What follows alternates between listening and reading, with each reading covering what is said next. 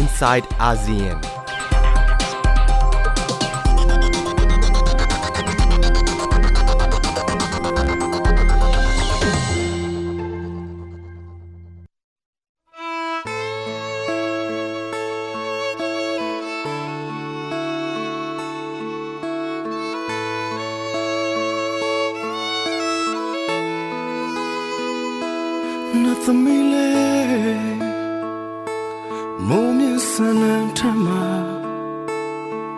สวัส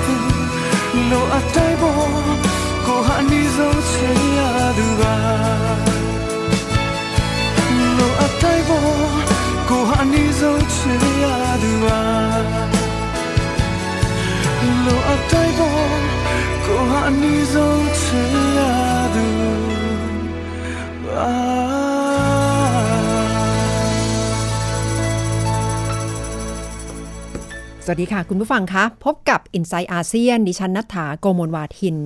มาอยู่เป็นเพื่อนคุณผู้ฟังเป็นประจำทุกๆวันพฤหัสบดีนะคะวันนี้เริ่มต้นกันด้วยบทเพลงจากประเทศเมียนมาจะว่าไปในปีที่กำลังจะผ่านพ้นไปเมียนมาก็ยังเป็นศูนย์กลางสำคัญของข่าวในแวดวงอาเซียน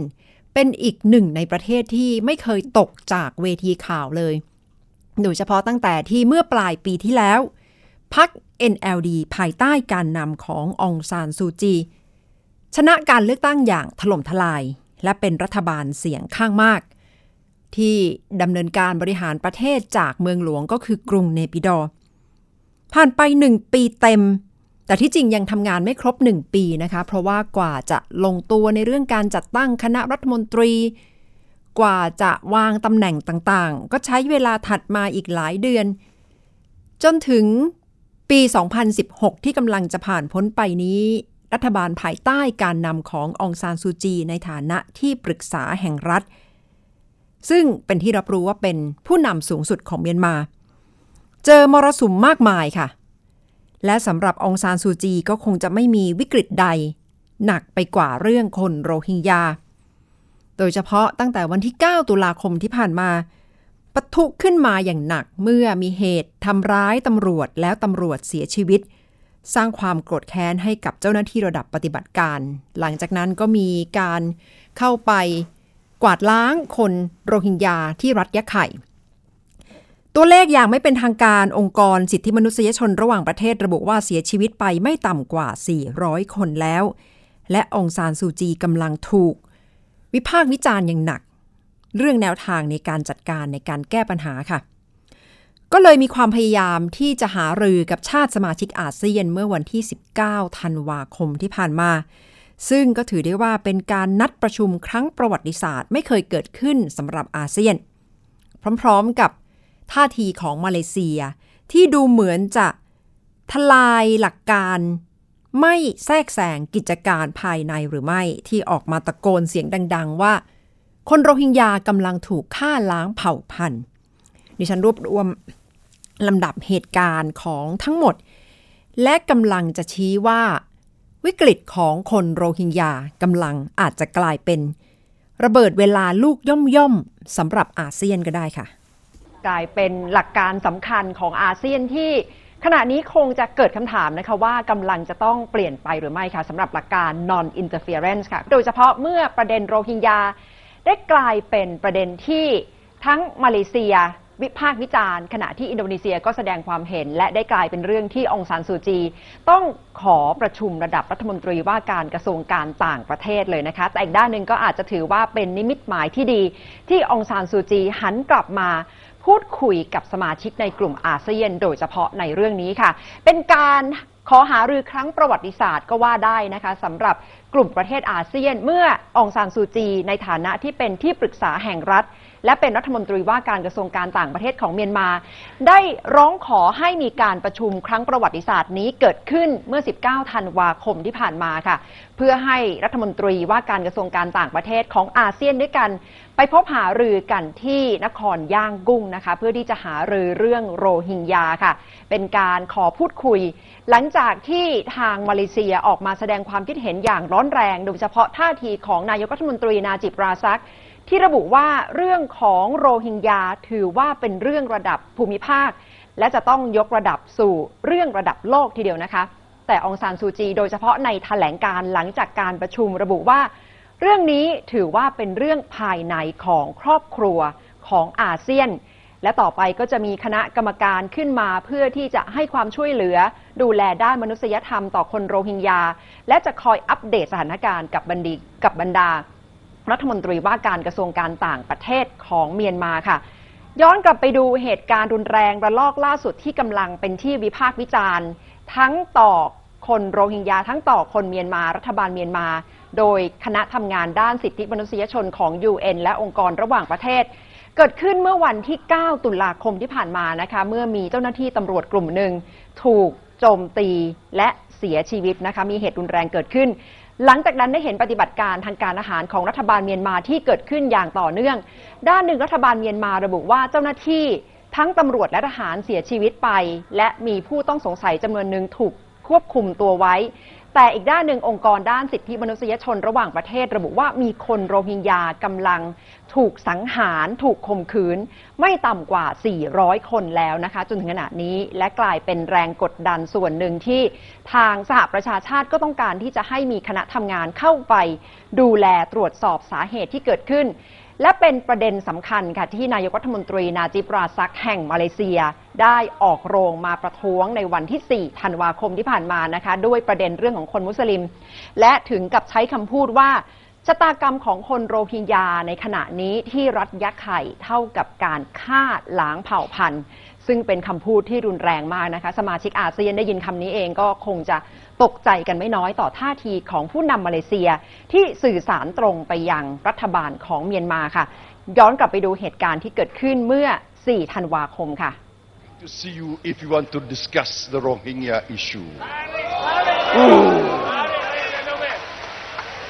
คือท่าทีของนายกรัฐมนตรีนาจิปราซักนะคะในการปราศัยต่อผู้คนมาเลเซียในวันที่สี่ธันวาคมซึ่งเป็นที่รับรู้ค่ะว่าประชากรส่วนใหญ่ของประเทศมาเลเซียเป็นคนมุสลิมและพยายามที่จะระบุว่าเรื่องนี้เท่ากับเรื่องในระดับภูมิภาคและเวทีโลกจะต้องให้ความสนใจต่อชะตากรรมของผู้คนมุสลิมก็คือคนโรฮิงญาในประเทศ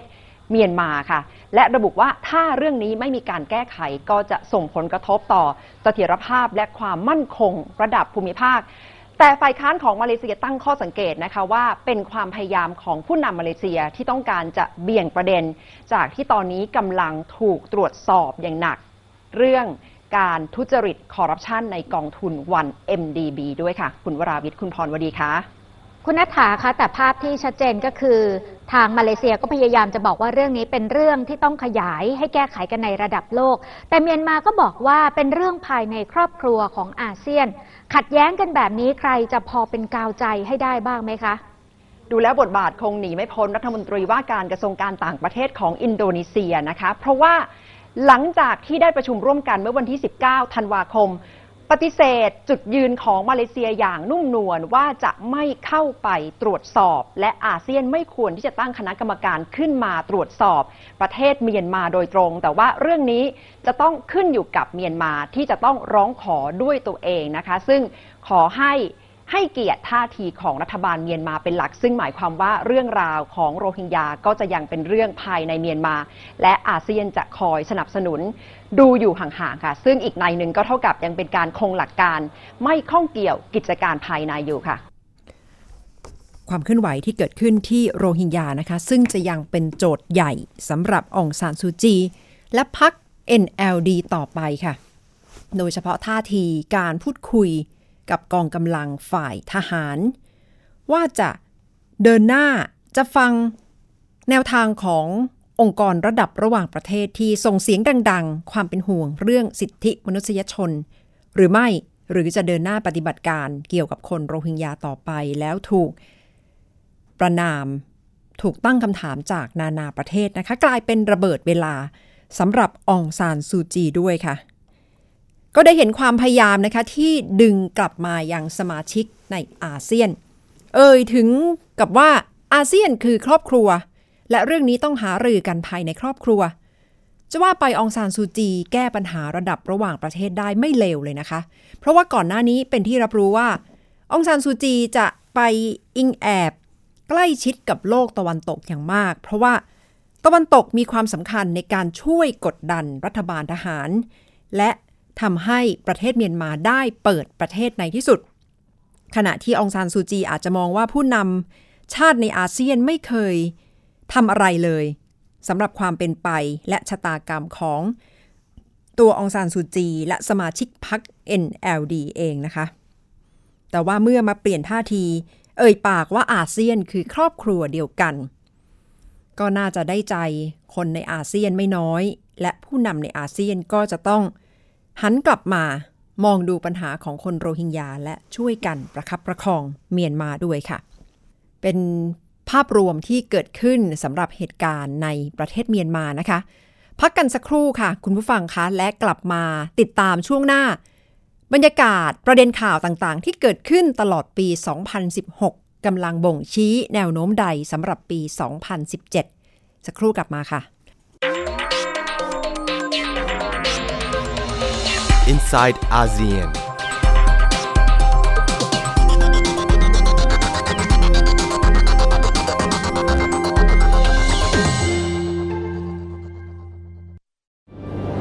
มันคือภัยเงียบอันน่าสะพรึงซึ่งคนไทยทุกคนควรรับรู้ทุกวันนี้กรุงเทพมหานครต้องใช้กำลังคนมากมายในการเก็บขยะมากถึง แปดพันห้าร้อย ตันต่อวันเป็นถุงพลาสติกถึงร้อยละยี่สิบเอ็ดหรือ หนึ่งพันแปดร้อย ตันต่อวันกลายเป็นกองขยะถุงพลาสติกประมาณ เจ็ดหมื่นสามพันสามสิบหก ล้านใบต่อปีลองคิดดูว่าถุงพลาสติกหนึ่งใบ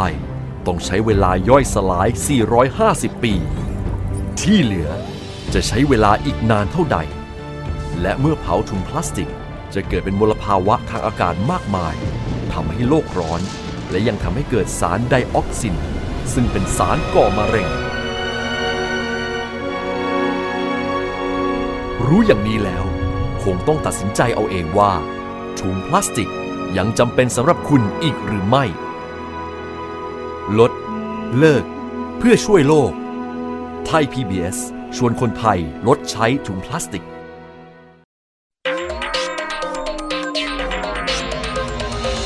Inside ASEANกลับมาพบ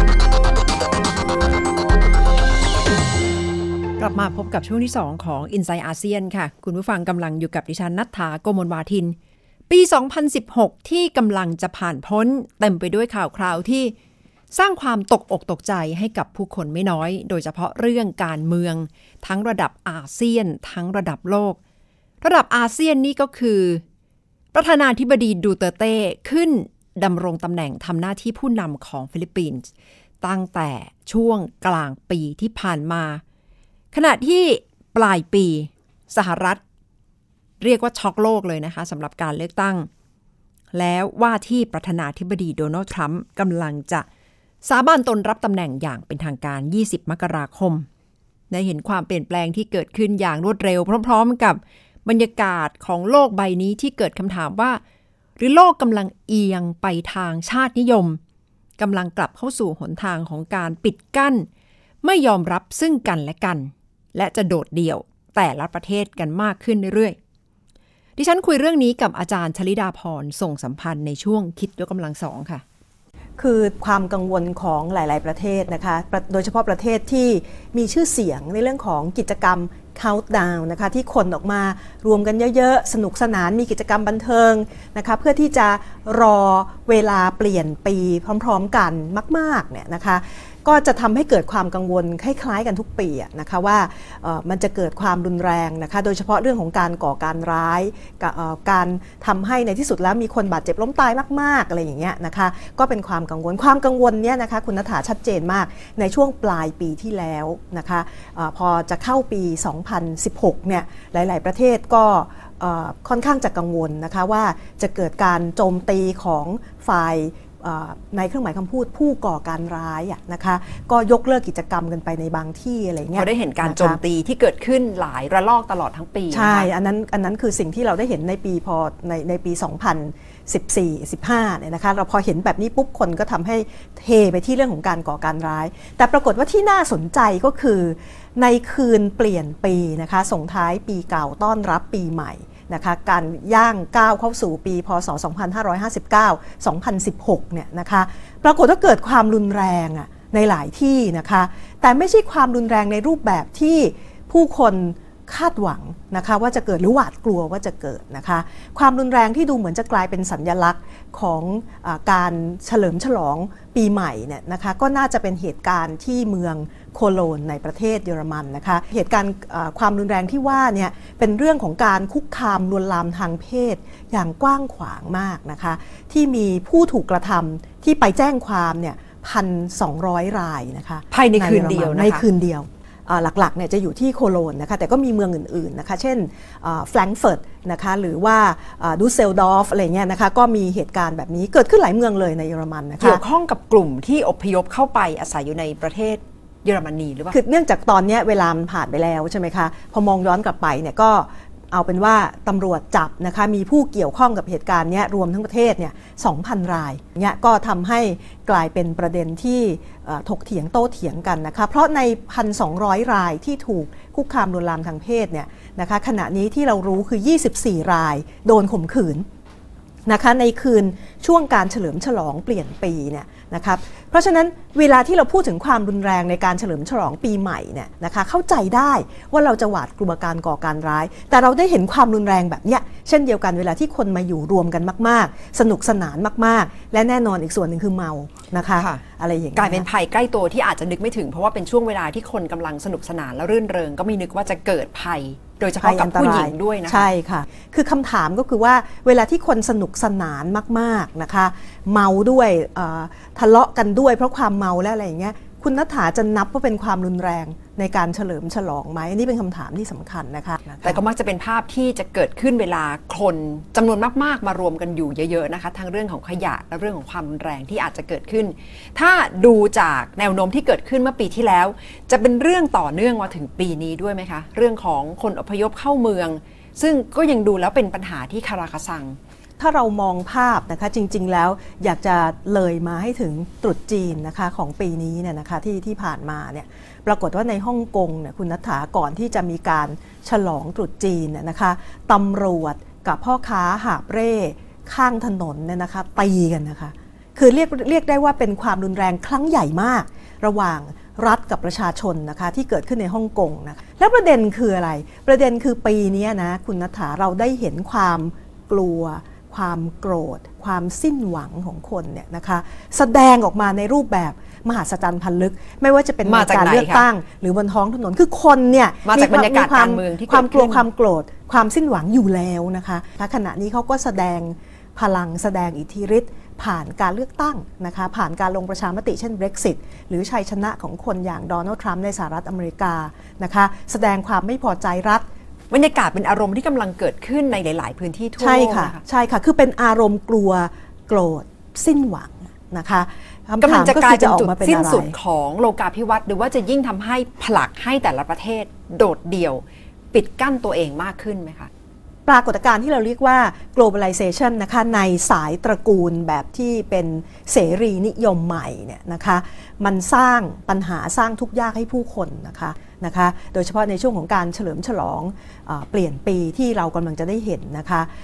ปะทะกันนะคะในหลายๆที่ในหลายๆรูปแบบนะคะในหลายๆประเทศอย่างที่เราได้เห็นอยู่แล้วนะคะก็จริงๆแล้วก็จะเป็นการเปลี่ยนปีที่น่าหวาดหวั่นเพราะอะไรอะไรมันก็คงจะไม่เหมือนเดิมอย่างแน่นอนค่ะเป็นแนวโน้มที่น่าจะเกิดขึ้นในปีสองพันสิบเจ็ดนะคะซึ่งต้องระวังกันไม่น้อยค่ะปีลิงปีวอกกำลังจะผ่านไปนะคะคุณผู้ฟังคะพูดถึงผู้นำที่เป็นที่พิจารณากันสำหรับการมอบรางวัลโดย Pacific Money สำหรับผู้นำในเอเชียน่าสนใจมีหลายๆหมวดหมู่ค่ะสำหรับอาเซียนหนึ่งในผู้นำที่ได้รับการพูดถึงและให้รางวัลก็คือองซานซูจีได้รางวัลเนลสันแมนเดลาในฐานะที่เป็นผู้นำผลักดันเพื่อประชาธิปไตยและได้รับการเลือกตั้งชนะอย่างถล่มทลายในที่สุดและเป็นคนที่เปิดประตูไปสู่การยอมรับเม็ดเงินลงทุนจากนานาประเทศนะคะเป็นเรื่องของอาเซียนอีกท่านหนึ่งที่ถูกพูดถึงก็คือประธานาธิบดีดูเตอร์เต้แห่งประเทศฟิลิปปินส์ค่ะที่ได้กลายเป็นจิ๊กซอว์สำคัญที่ทำให้ความสัมพันธ์ระหว่างจีนและสหรัฐในระดับภูมิภาคอาเซียนกำลังเป็นคำถามอีกครั้งรวมถึงนายกรัฐมนตรีนาจิบ ราซักแห่งประเทศมาเลเซียที่ไม่สนใจข้อกล่าวหาเรื่องการคอร์รัปชันกองทุนวัน เอ็ม ดี บี ก็เลยเป็นโจทย์นะคะว่าปีหน้ามาเลเซียจะมีทิศทางไปทางใดสำหรับนโยบายด้านเศรษฐกิจค่ะน่ารวบรวมมาพูดคุยกันต่อนะคะสำหรับผู้ชนะของปี สองพันสิบหก ทั้งหมดก็คือ Insight อาเซียนสำหรับปี สองพันสิบหก ค่ะคุณผู้ฟังค่ะดิฉันขอสวัสดีปีใหม่ สองพันสิบเจ็ด ไปพร้อมๆกับบทเพลง Happy New Year ของประเทศจีนสำหรับวันนี้ปีนี้ดิฉันณฐา โกมลวาทินสวัสดีค่ะ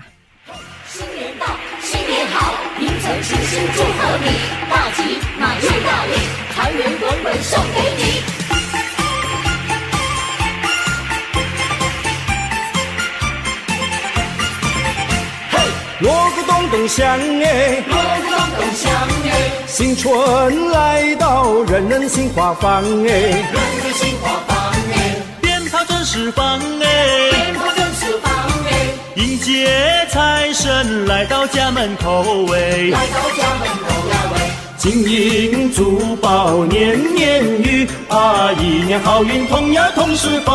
呀喂，恭喜说恭喜，同呀同时好。